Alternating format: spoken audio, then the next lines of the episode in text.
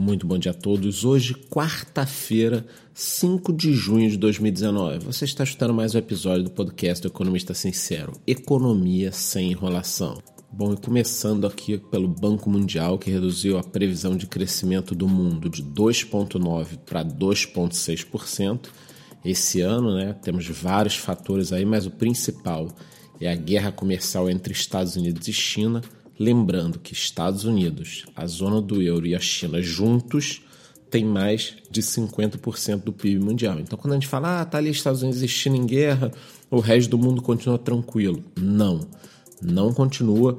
Eu vou até depois postar lá no meu Instagram uma imagenzinha que vai mostrar para vocês quanto cada país representa no PIB mundial. É um negócio interessante.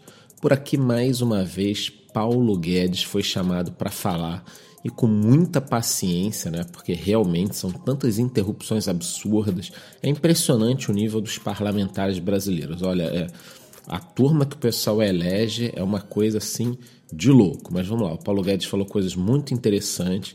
O que eu destaco aqui, a questão do lucro dos bancos, né? O lucro é altíssimo porque falta competição. Nós já falamos disso aqui no podcast, acho que ninguém discorda. E outro ponto interessante foi a questão dos privilégios, tá? Lembrando que o salário de um funcionário do legislativo é 20 vezes maior, isso aí, meus amigos, 20 vezes maior do que a média do INSS comum. Então, assim, não dá para manter esse tipo de situação. A questão dos concursos públicos também foi citada, né? Quer dizer, nós temos aí nos próximos cinco anos 40% dos servidores públicos se aposentando. Então, qual é a ideia do Paulo Guedes? Vamos encerrar um pouquinho, vamos congelar a questão dos concursos públicos, deixar esse pessoal se aposentar, travar um pouquinho a entrada de novos servidores e investir em eficiência, desburocratização, digitalização.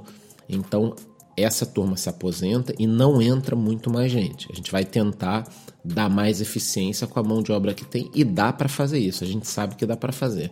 Então nós teremos uma economia muito grande no futuro, mas o que você precisa extrair dessa notícia é que nada de concurso público pelos próximos anos aí a depender do Paulo Guedes.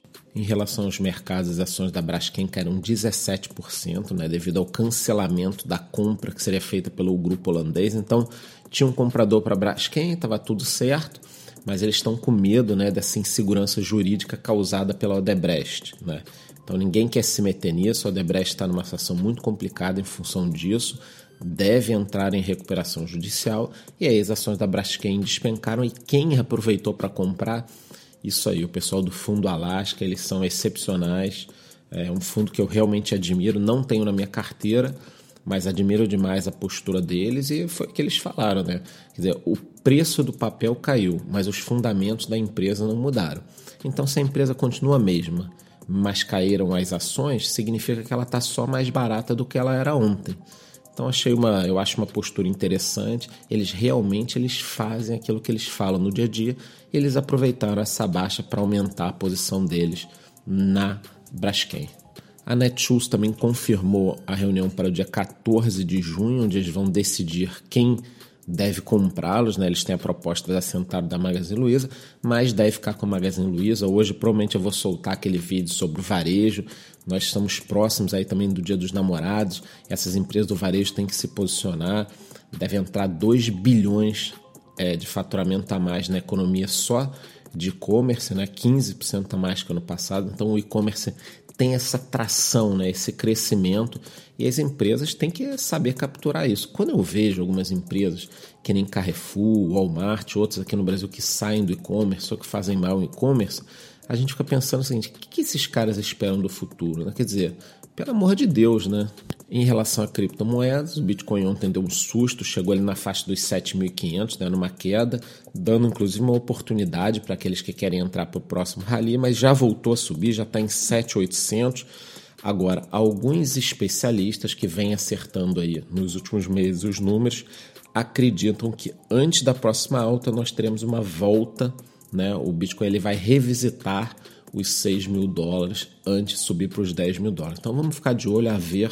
Eu também dou sempre notícias durante o dia no nosso Telegram. que tem quase 2 mil pessoas, que é focado somente em criptomoedas. E para encerrar esse podcast aqui, eu queria falar algumas coisinhas para vocês, porque o ouvinte desse podcast ele pode ser qualquer coisa, menos desinformado. Eu tenho visto algumas pessoas questionando a situação de Cuba e da Venezuela, né? quer dizer, principalmente Cuba.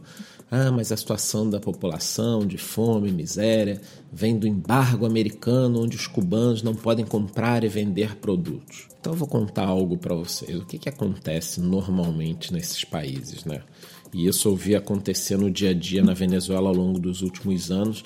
É como se fosse um filme em câmera lenta que nós vamos vendo. Cuba eu não peguei nessa época, a gente não conseguiu acompanhar notícias. Venezuela eu acompanhei no dia a dia.